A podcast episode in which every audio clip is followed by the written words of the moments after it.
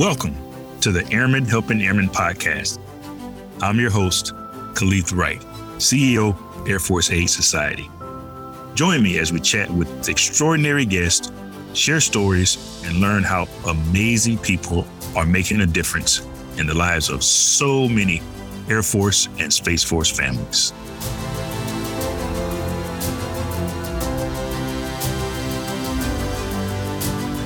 Good morning, ladies and gentlemen and welcome to the Airmen Helping Airmen podcast. I am your CEO of the Air Force Aid Society, Khalid Wright, and we have a very, very impactful show for you today with some extremely important guests. So let me get right to it and introduce you to our guests for today. First, we have with us Brigadier General, uh, U.S. Army retired Tom Landwermeyer, who is the president and CEO of Homes for Our Troops. Now, Tom spent 33 years, I believe it is, in the military in the United 33. States Army. And he's also had some experience in the corporate world before he became the CEO of Homes for Our Troops, as well as in the Pentagon and various other areas. So, Tom, welcome to the show. We also have with us a retired Staff Sergeant, Keith Sikora, uh, U.S. Air Force Staff Sergeant Keith Sikora, and Keith spent 17 and a half years in the military, a little bit of time in the Army, and then in the Air Force, where he was wounded in Afghanistan. So, Keith, welcome to the show as well. Thank you. How are you guys doing today? We're doing great. Yeah. Well, good, good, good. So, uh, first of all, thank you so much for the work, Tom, you and your team do for us. Thank you for your service. And certainly, Keith, thank you for your service. We may also have another warrior joining us today. He may come in as we have the discussion and we'll introduce. His name is uh, Master Sergeant Chris Aguilera. He's also a retired Air Force member. So, but for now, let's start with you, Tom. Tell us a little bit about Homes for Our, our Troops. Okay. Again, Khalid, thanks for having us on today. Great to be with you. Homes for Our Troops is a national charity we're located in the Boston area, just outside of Boston, in Taunton, Massachusetts. Uh, severely injured veterans in the application process of our program. We got we've been around since 2004, so we're in our 18th year. And our mission is to build specially adapted custom homes across the country, and then we donate them to the most severely injured post 9/11 veterans to enable them to rebuild their lives.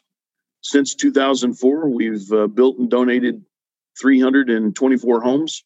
I've been in 42 states We've got more than 100 severely injured veterans in the application process of our program.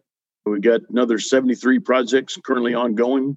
And on top of all those numbers, we've got more than a thousand more severely injured veterans that would qualify for our program. So we got a lot of work to do. Wow, that's pretty amazing. And, and like I mentioned before at the beginning of the show, what a huge impact that you're having on our veterans and uh, particularly our severely injured service members. How did you get involved, Tom, in Homes for Our Troops? Well, I was actually working for another nonprofit for about five years as their COO of the Armed Services YMCA. Very different mission, located all across the country in different sizes of our branches and stuff. But we were providing services to the most junior enlisted servicemen and women still on active duty. I've been doing that for about five years, and a good friend and colleague of mine from the Army, who was the past president of Homes for Our Troops, approached me, said that he had actually been contacted by one of his mentors through the Army. And we all have them. All of us that have served any length of time in the military have some mentors. And for some of those, they're very special to us. And when they call and ask for your help, you basically drop what you're doing and run to the sound of the guns. and that's what he was doing. And he said, if you've got uh, any desire to come in behind me, let me know and I'll give your name to the board. And I, I went and did, you know, your normal due diligence and because I had kept in contact with him and I knew what he was doing, but I didn't have a lot of specifics on homes for our troops. I went to the website, I checked out the financials, I looked at the board, I looked at the leadership, everything was all positive. And then I got to a portion of our website where we list all the veterans that we have either built for or in the process of building. And in each one of those, it's got their names in alphabetical order, and you can click on them, and there's a video. And I started watching these videos, and they were just over the top powerful. They were only three to four minutes long, gave a little bit of the veteran story, uh, talked about their current living environment and what they were looking forward to in a home and I was watching several of them, and they were they were kind of put together in the same format. You had a couple of red chairs and some background with a lot of lighting and stuff, very professionally done. And my wife kept walking back and forth behind me. And she finally stopped and said, Are you watching the same video over and over again? And I said, No. I said, Have you got four minutes? Just watch one with me. And she said, Well, okay. So she pulled up a chair and I just hit replay on the video I just watched. And I sat back and watched her. And as the video played out, she got closer and closer to the screen, her head started to tilt a little bit. You could tell how interested she had really become in it. And when it got done, she looked over at me and said, Play another one. I went, Exactly. The videos were so impactful that yeah. I called my buddy back within the same day and said, Whatever I got to do to compete, to be a part of this organization and that mission, let me know. And then about three months later, a few stops through the board, and I had a position. And been doing this now for five years. I love every minute of it. It truly is a an honor and a privilege anytime you get to lead, but especially for this organization and the folks like Keith that we support, because we do not, even though we're a national charity, we don't see what we do as charity. We really see what we do as a moral obligation of the citizens of our country to repay a part of a debt that can never be completely repaid to these troops and their families that selflessly served and sacrificed so much so that all of us could continue to enjoy our freedoms every day. Yeah. Well, thank you so much, Tom, for answering that call, both literally and figuratively. Uh, and I'm sure Keith and so many other veterans really, really appreciate it. Speaking of Keith, tell us your story. Tell me about your military journey, what made you join the Army, and, and what made you join the Air Force. Well, mine started my year after college. I got hurt. My scholarship was kind of taken away. So I joined the Army first, did 10 years active there as an MP. I was a dog handler, mainly at Fort Bragg. After 10 years, I got out, I had that bubble, and it was time to either stay in for 20 or go do something else. I decided to go do something else, became a civilian law enforcement officer, first in Fayetteville, North Carolina, and then I moved out to King County in Washington State. 9 11 happened, wanted to do more. So I joined the Air Force Reserve, started as a combat arms instructor in the Air Force. And after a year of that, while I was at a an NCO development course, I came across a booth that was telling you about the shortages in jobs, and EOD was at the top of the list. Always wanted to do it. I applied, got the job, and next thing you know, I was living in Florida for a year, going to school. After school, got back to Joint Base Lewis McChord, did uh, a year of upgrade training, and then started my deployment windows. Did a couple deployments. Last one was to Afghanistan in 2010. During that deployment, I was deployed with an Army unit. We were recovering a uh, cache of weapons. It was actually a buyback. And during that mission, I got struck in the back. I'm not sure by what, knocked me down. The medic got me back up, did the whole hand swipe, no blood, no foul thing. Probably 32 hours later, I started having strokes. What we didn't know is what hit me in the back dissected or severed my left vertebral artery. So one of two arteries that feed your brain with blood. After the 32 hours, it started clotting and the clot started breaking off and going into my brain. So they medevaced me out. I spent a couple weeks in Germany and then eight months at Walter Reed and like a year and a half at Madigan at uh, Joint Base Lewis McChord doing rehab until May of 2012 when they medically retired me. So it's been a journey because I'm still doing therapy today. You know, if you stop, you regress and things get worse. It's a little fight every day, but I'm not letting it slow me down. Yeah. Well, thank you for your service. Thank you for the inspiration and continuing to fight and and showing us all, you know, why not only why you, but all why all service members mm-hmm. and from all the branches why we serve. It's, it's just amazing to see and and I'm thankful that you're still here with us and that you're doing well. Who you got back there on the bed that's that's joining us today? Well, that's my service dog, Pintler. He's hanging out. Pentler. All right. well, good. Well, Pentler, welcome to the show. He's never too far away. yeah, Pentler, welcome to the show as well. and he's looking pretty comfortable too. Yeah, he is. He is. Yeah. So tell us about you talked about therapy. I've I've Keith, I've spoke to several of your colleagues, Air Force Wounded Warriors, and had a chance to attend the Warrior Games a, a couple of times. And, and many of them talk to me about how therapeutic competing in the games are. What has you know being able to compete in the Wounded Warrior Games and Invictus Games meant for you? Yeah, the adaptive sports I started my career with adaptive sports and warrior games when my recovery care coordinator made me go to one of the adaptive sports camps. At that point, I was in the woe is me phase, didn't really want to do anything. My life was over. I lost my law enforcement career, my military career. So, as far as I was concerned, nothing was happening good. Mr. Tyson, my RCC, sent me to the adaptive sports camp where I fell in love with the adaptive sports. I applied and did the first three warrior games. I participated in archery, track and field throwing the throwing events and seated volleyball. And I think I even swam one year, which was horrible. I'm not a swimmer, not built for it anymore. So after the first warrior games, I was hooked. I went to several other adaptive sports camps during one of the camps, I actually got on the wrong bus going to what I thought was the air rifle and air pistol, wound up at archery. So, me being stubborn, I walk in, I look around. I was like, well, this isn't what I signed up for. The coach goes, well, you're here for four hours, you might as well try it. So, I pushed my wheelchair off to the side. I still had it. I needed it sometimes. I was more or less using it as a walker. He gave me a bow. I pulled it back, went to aim, closed an eye, vertigo kicked in, hit the ground. When I fell over, arrow went off. So I'm on the floor laughing. Everybody on the line, all the other warriors are laughing. If you get too serious, then you're never going to get through this. He comes over after he figures out that I'm okay, looks at me and goes, Well, look, you can tell everybody that you shot a deer with your first arrow. And he points over to a deer head on the wall where my arrow is stuck in it. And I am pretty sure to this day that arrow is still in that deer head. Wow. The owner of the shop has refused to take it out. Yeah. After that, uh, I decided that archery was the way I wanted to go.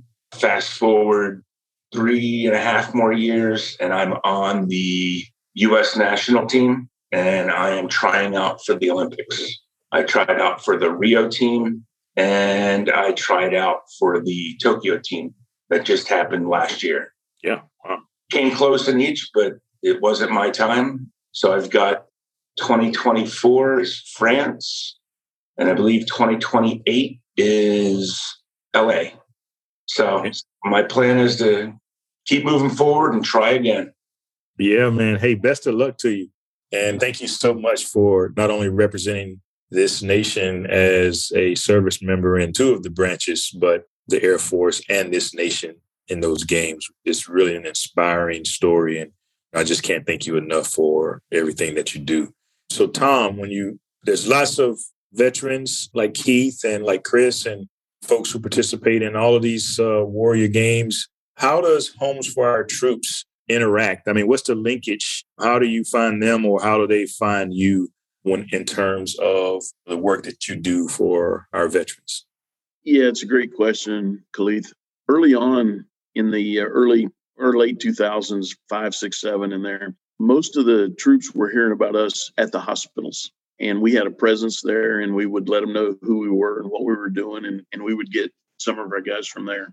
The good thing about wars being done is we don't have a lot of those guys coming back injured right now. Mm-hmm. But there were still about 2,000 of them injured to the degree that would have qualified for our program and so it started getting to be word of mouth, and that's the way it's continued to this day.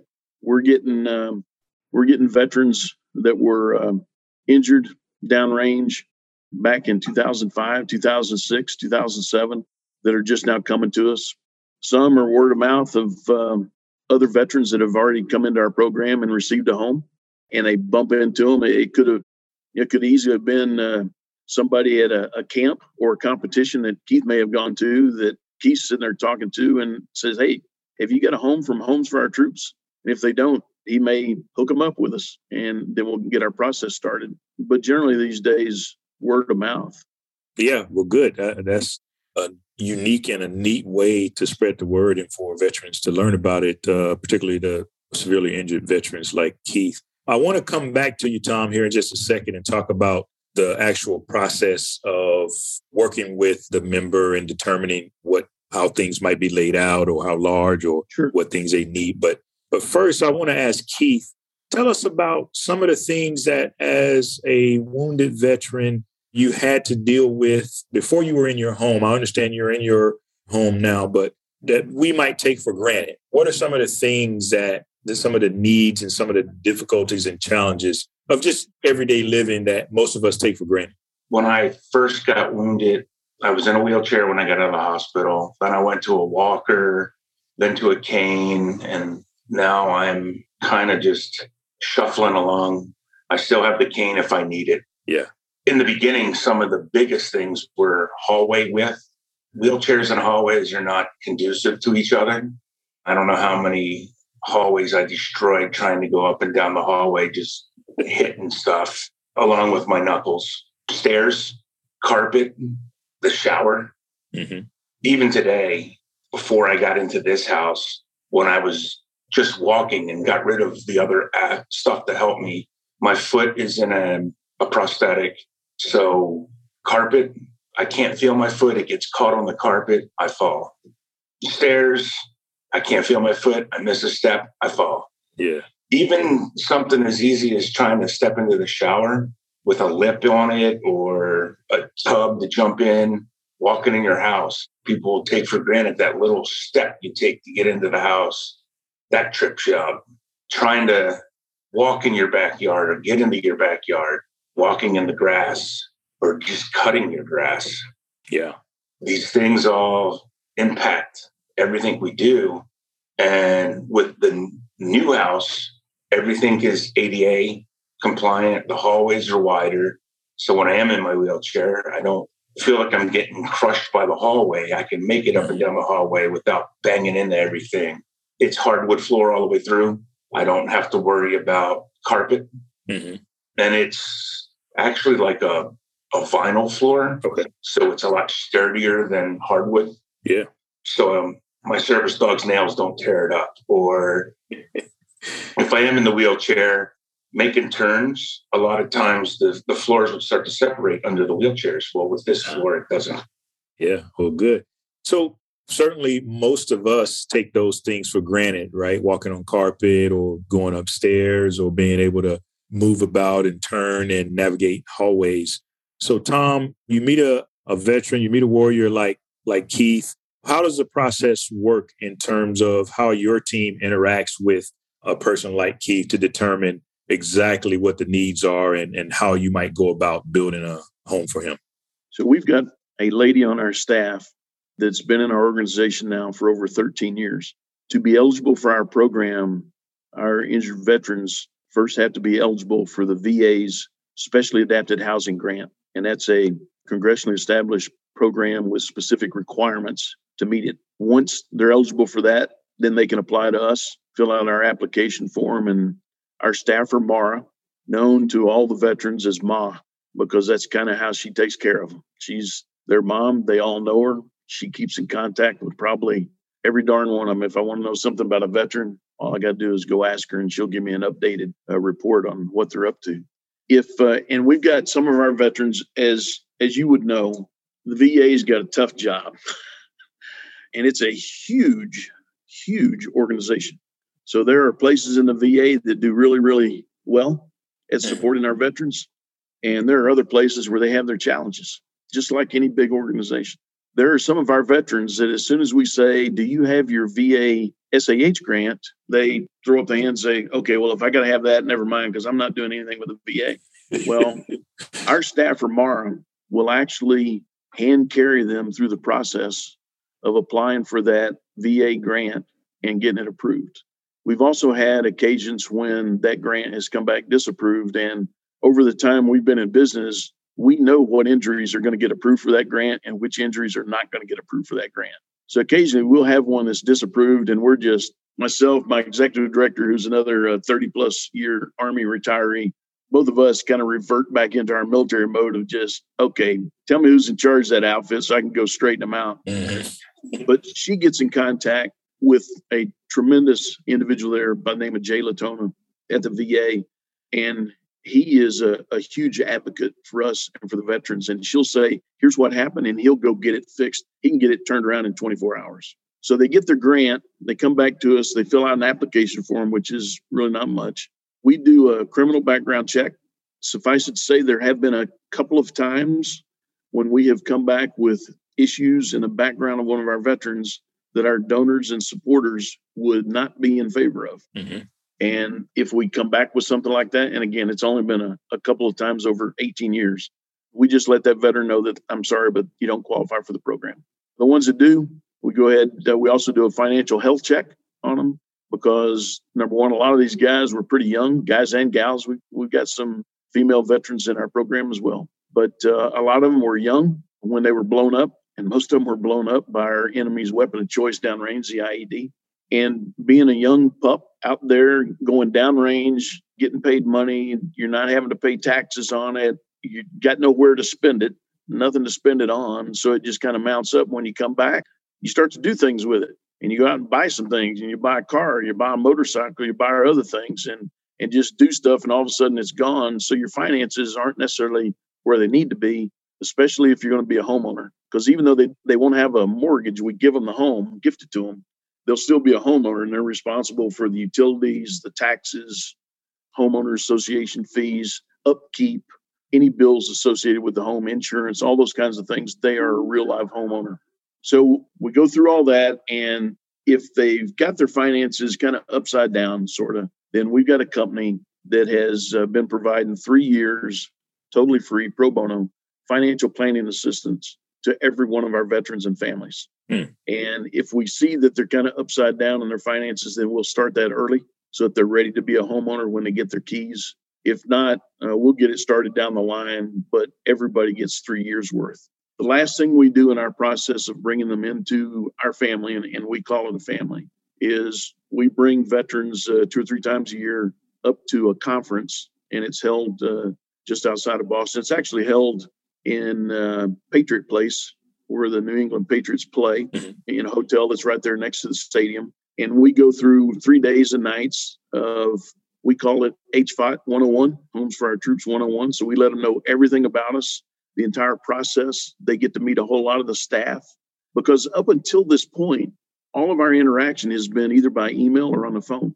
And this is really the first time that we get look in their eyes and visit with them, and they get to look in our eyes and meet us. And so I always start off that session of that three days telling them, we think you're right for us or you wouldn't be here, but you also got to look at what we do and how we do it and see if we're right for you because we may not be. And sometimes we haven't been. And at the end of that, we make a decision. If everything's gone well, then we'll bring them into the family and we tell them we're going to give them home. We do that usually at the dinner before they leave, the night before they leave, and telling somebody they're getting a home, that we're going to build them a home is the most powerful thing I've ever experienced. Yeah. It is just something else to see their reactions. Yeah. I think it's that it's really interesting when you said, Hey, we believe you're right for us. We need to make sure that you feel like this is a good fit. So what makes you know homes for our troops unique? Because there are other I think the Sinise Foundation does work very similar, and there's probably other nonprofits that do it do stuff for our severely injured veterans. So, what makes uh, homes for our troops such a unique opportunity? Yeah, another great question. You're full of great questions today, and I appreciate it. so, really, two things we point to. First, veterans choose where they want to live in our family. Mm-hmm. So, we tell them, hey, you need to figure out where you want to live and, and where you want us to build your forever home because we want you to stay in that home and they look around and they can choose pretty much anywhere. We give them a, a, few places that we need about an acre of land to properly site our home. And I'll get to that in a second. But so you can't find an acre of land if you're going to build. We're not going to build on Manhattan Island. We're not going to build in the middle of San Diego or some other metropolis or something like that. And to their credit, more than um, I'd say probably most of these veterans want to live a little bit further off the grid anyway. So they tell us where they want to live, kind of give us a bullseye out there, and, and we start working it. We look for land. We've got a, a small land team up here that is looking for land. We also give the veteran back of the envelope planning criteria on what we're looking for in land because it has to be again about an acre and fairly flat. Mm-hmm. Our homes are single story, as Keith was mentioning. We also bounce it off the veteran when we think we found a spot. We'll send it to them and give them a. We'll present it as an off of a lot, and we want them to go out and take a look at it and make sure that's where they want to live. And as long as they give us a thumbs up, then we'll get into dickering with the owner or the realtor, whoever we got to do to buy it, and then we'll buy them the land. It's ours. We will then go out and find a custom home builder in the area, and we will build them a home from the ground up. So there's a couple of things unpacking there. They tell us where they want to live is unique. Us using a custom home builder and building a home from the ground up. Not everybody does that. A lot of these other organizations are into renovating homes and adding adaptations and stuff like that. Mm-hmm. But we will build this home from the ground up. The second thing that makes us, and this is absolutely unique to us in our space, is we stay in contact with every one of these veterans and their families that we build for. So after, and I was honored enough to actually be the guy that presented the keys to Keith's home Uh, up in Washington State. Beautiful place. Yeah. And after we do that, he knows we stay in contact. We know what he's up to. Yeah. There's a few reasons we stay in contact. We got a small group in our organization, really two groups. One is of our staff, about a five person cell called Veteran Support and they're the ones that are really staying in contact with them. We've also got a Veterans Action Advisory Team that's kind of like a peer mentoring group. So it's made up of other veterans in our family that have homes, have HFOT homes. And myself and a couple other retirees around here can talk to some of these veterans, military to military, retiree to retiree, but none of us on the staff can talk to them a double amputee to a double amputee mm-hmm. type thing. We've got combat experience up here, but all of us still have all of our parts. So when we need when they need to have one of those cases, then we get our VAT energized. We got a leader of it who sits also as a voting member of our national board. He sits on it so he can kind of keep telling us what's going on out there with all the veterans. But we promised them a quality home. If there's anything wrong with it, we're going to make it right. So we need that feedback. Mm-hmm. Second, yeah. our homes, uh, about 2,800 square feet, four bedroom, two bath, energy efficient, single story, and they all come with more than 40 special adaptations designed specifically to restore their freedom and independence and let them get back to doing some of those things we were talking about earlier that the rest of us take for granted every day that they had challenges with. Yeah. But that's to restore that freedom and independence. And we need feedback on all those adaptations because, again, none of us up here are missing any parts. We're all walking around everywhere we go. We yeah. need feedback did we get them right? Did we get them wrong? Did we miss something? Some of the things Keith was mentioning when we started talking about the flooring, we used to do some hardwood floors, but because of feedback from veterans in wheelchairs tearing those things up, and it in a hardwood floor, engineered hardwood is really only about a quarter inch thick. Mm-hmm. So you've got about one time that you can redo those floors, resurface them, and they're done. You're going to have to all new to luxury vinyl tile and plank, and that's what Keith is talking about. That's hard as it can be. And so Pentler back there can go running all he wants to through the house and he ain't scarring up all the floors and everything. yeah. He can wheel around in the chair all he wants to as well. Yeah. And then the last thing, the, the other reason we really stay in touch with them, as Keith mentioned, and none of these veterans are, are looking backwards. They're not looking in the rear view. They're all focused forward. But they know the hand they've been dealt and that they will be in some form of rehab and recovery for the remainder of their lives. It's just that's the hand they've got, and they're okay. But they're going to go through some dips, and they're going to have times when it's a little bit darker than it is for the rest of us, and they might need a little bit of assistance. Mm-hmm. And we stay in contact with a uh, fully vetted group of probably a couple hundred support organizations that, depending on the challenge that our veteran or their family family member might be having, we can get them in touch with the right people, get them help, get them out of that spot. We also want to be there because they're, as he's saying, I'm waiting for the Paralympics. I want to see which ones of our vets qualify and who's going to represent on Team USA. Yeah. And we want to be there to celebrate those successes with them. So that's why we stay in contact. But we stay in contact with every doggone one of our veterans for their lives.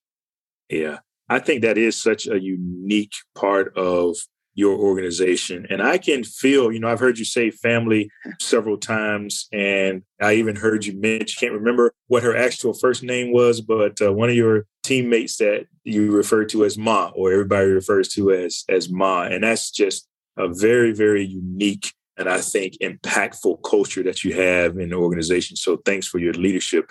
Keith, tell me when Tom first told you that you were getting a home, how'd you feel? And kind of how now that you're in the home and you and Pentler are able to relax and not have to worry about some of the things you talked about earlier, not only tell us how you felt when you first got the news, but you know, how do you feel now being a part of the HFOT family? In the beginning, when I was told, I honestly didn't believe it. It was like too good to be true type deal. There was actually an organization that was going to do everything that they said. And through the process of me looking for land, them looking for land, and then the house build, it didn't really sink in until the first time that I drove out to the site and the foundation was poured. And my general contractor was here who happens to be one that has built every HFOT house in Washington state. I think mine was the seventh house that he built.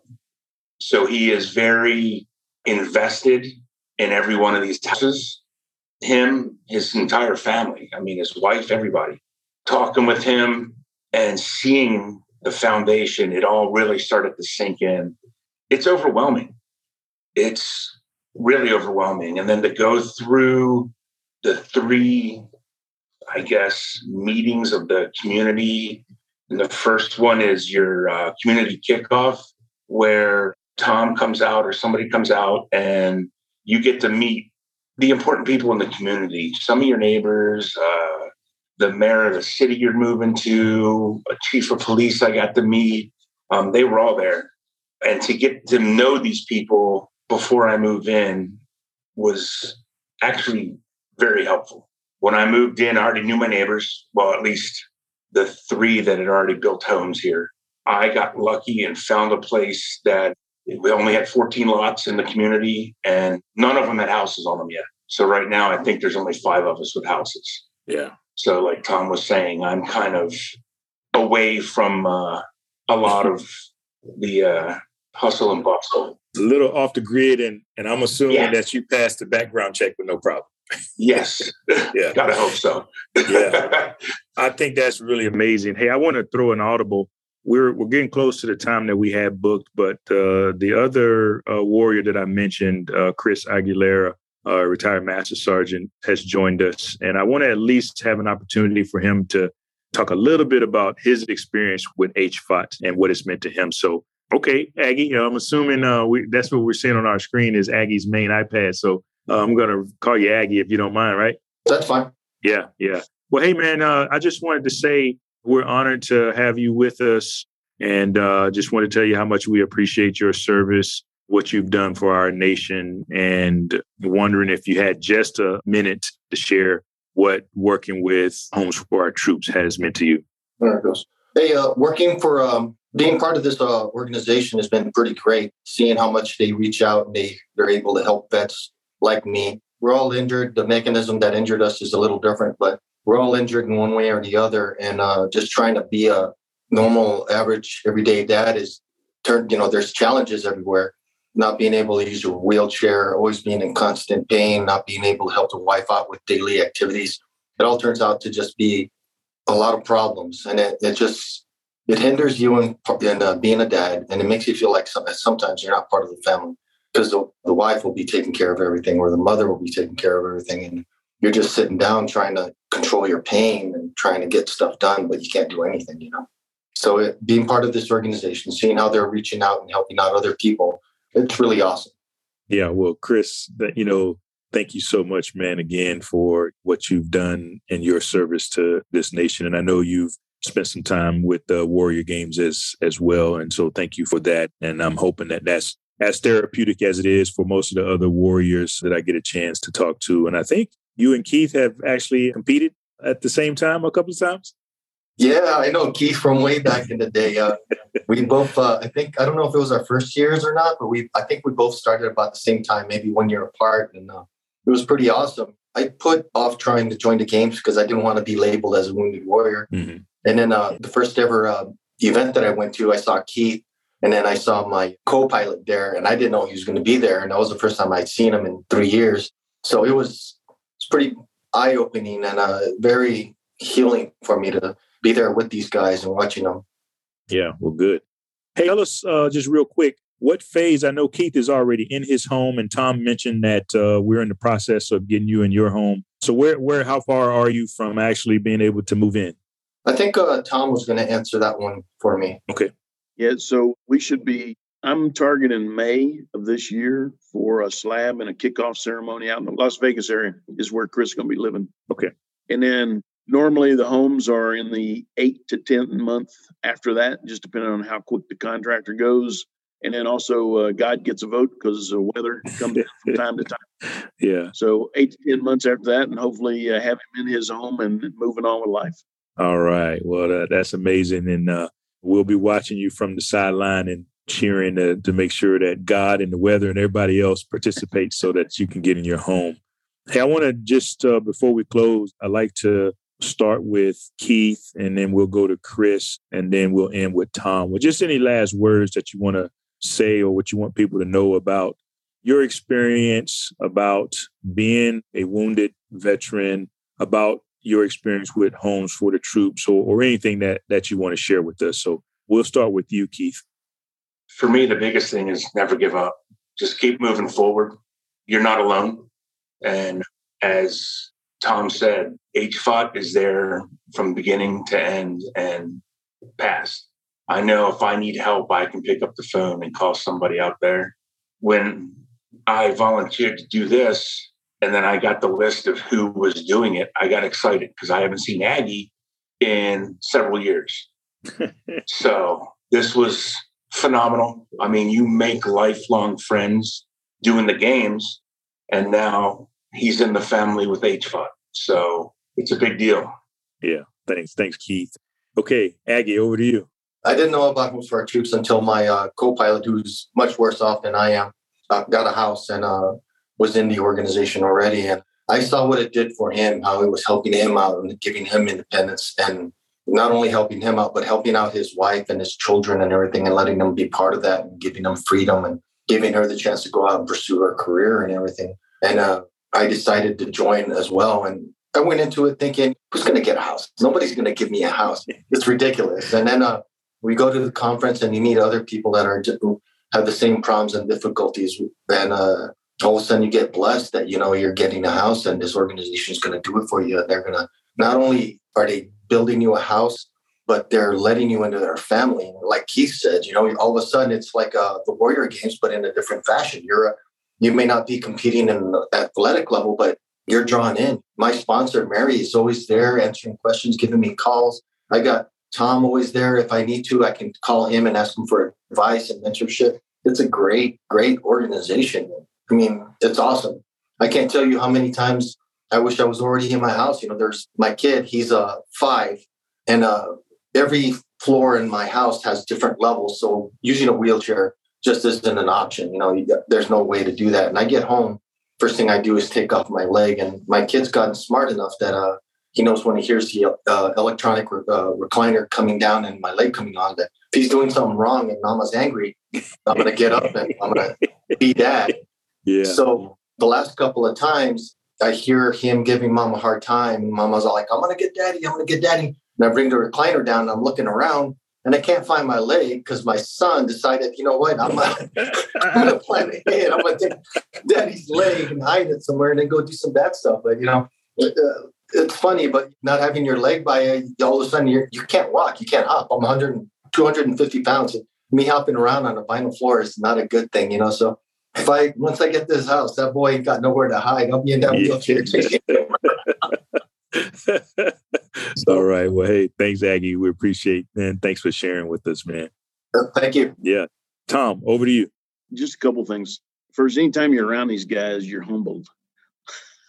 the things that these guys and gals do even before they're getting in their homes, the, the stuff that they've, again, they're always looking forward, but they just humble me on a daily basis. So it really is an honor to be an organization like this. I'd give you one short vignette, and it uh, is kind of in the mode of what Chris was talking about. So last fall, we gave away our 300th home just outside of St. Louis to the Shoemaker family, and they've got a little boy and little girl, wonderful family. And we were walking around inside the house after we did the key ceremony, and one of the staff was in talking with their daughter, who I believe was four at the time, if I'm not mistaken, just turned five recently. And she got talked to her and said, So, and their house was actually furnished by a company that came in and, and furnished it all and everything, which was really nice. But she was in this pink bedroom where she's got her room now. And they were sitting down on the bed, and, and our staffer looked over and said, So, what are you really looking forward to in this new home? Expecting to hear something about a room or something like that. And what this four year old told her was, I'm looking forward to my daddy being able to come into my room at night and read me a story. Ugh. That's the kind of impact you have on families with these homes. Yeah.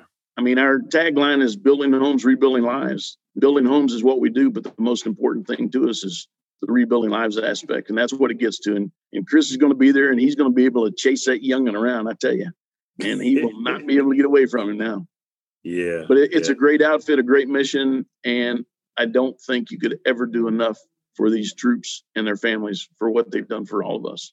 Yeah, no, I, I agree. And so again, let me just say thank you to you, Tom, and your staff and the entire HFOT family for what you do. And thank you, Keith and Aggie, for your continued service and for being such an inspiration to so many of us, to include your children and Pentler uh, as well. So again, if you guys ever need anything, and and I love to maybe offline spend some time with you, Tom, to talk about how Air Force Aid Society can help out and and maybe develop a partnership to support. And certainly, personally, I'd, I'd love to be able to donate to Homes for Our Troops. So I'll have our staffs connect and get us together so we can figure out how to make that happen. But uh, again, I just want to say thank you all for joining us today. Thank you for what you do. Thank you for continuing to be an, an inspiration. So, ladies and gentlemen, this has been your Airmen Helping Airmen podcast. I'm Khalid. Today we had Tom Landwermeyer, the president and CEO of Homes for Our Troops, Keith Sikora, retired uh, Army and Air Force veteran, and Chris Aggie Aguilera, who is a retired Air Force veteran as well. So thank you guys once again, and best of luck to you in the new home. Chris. Thanks for having us. Thank you. Thank you.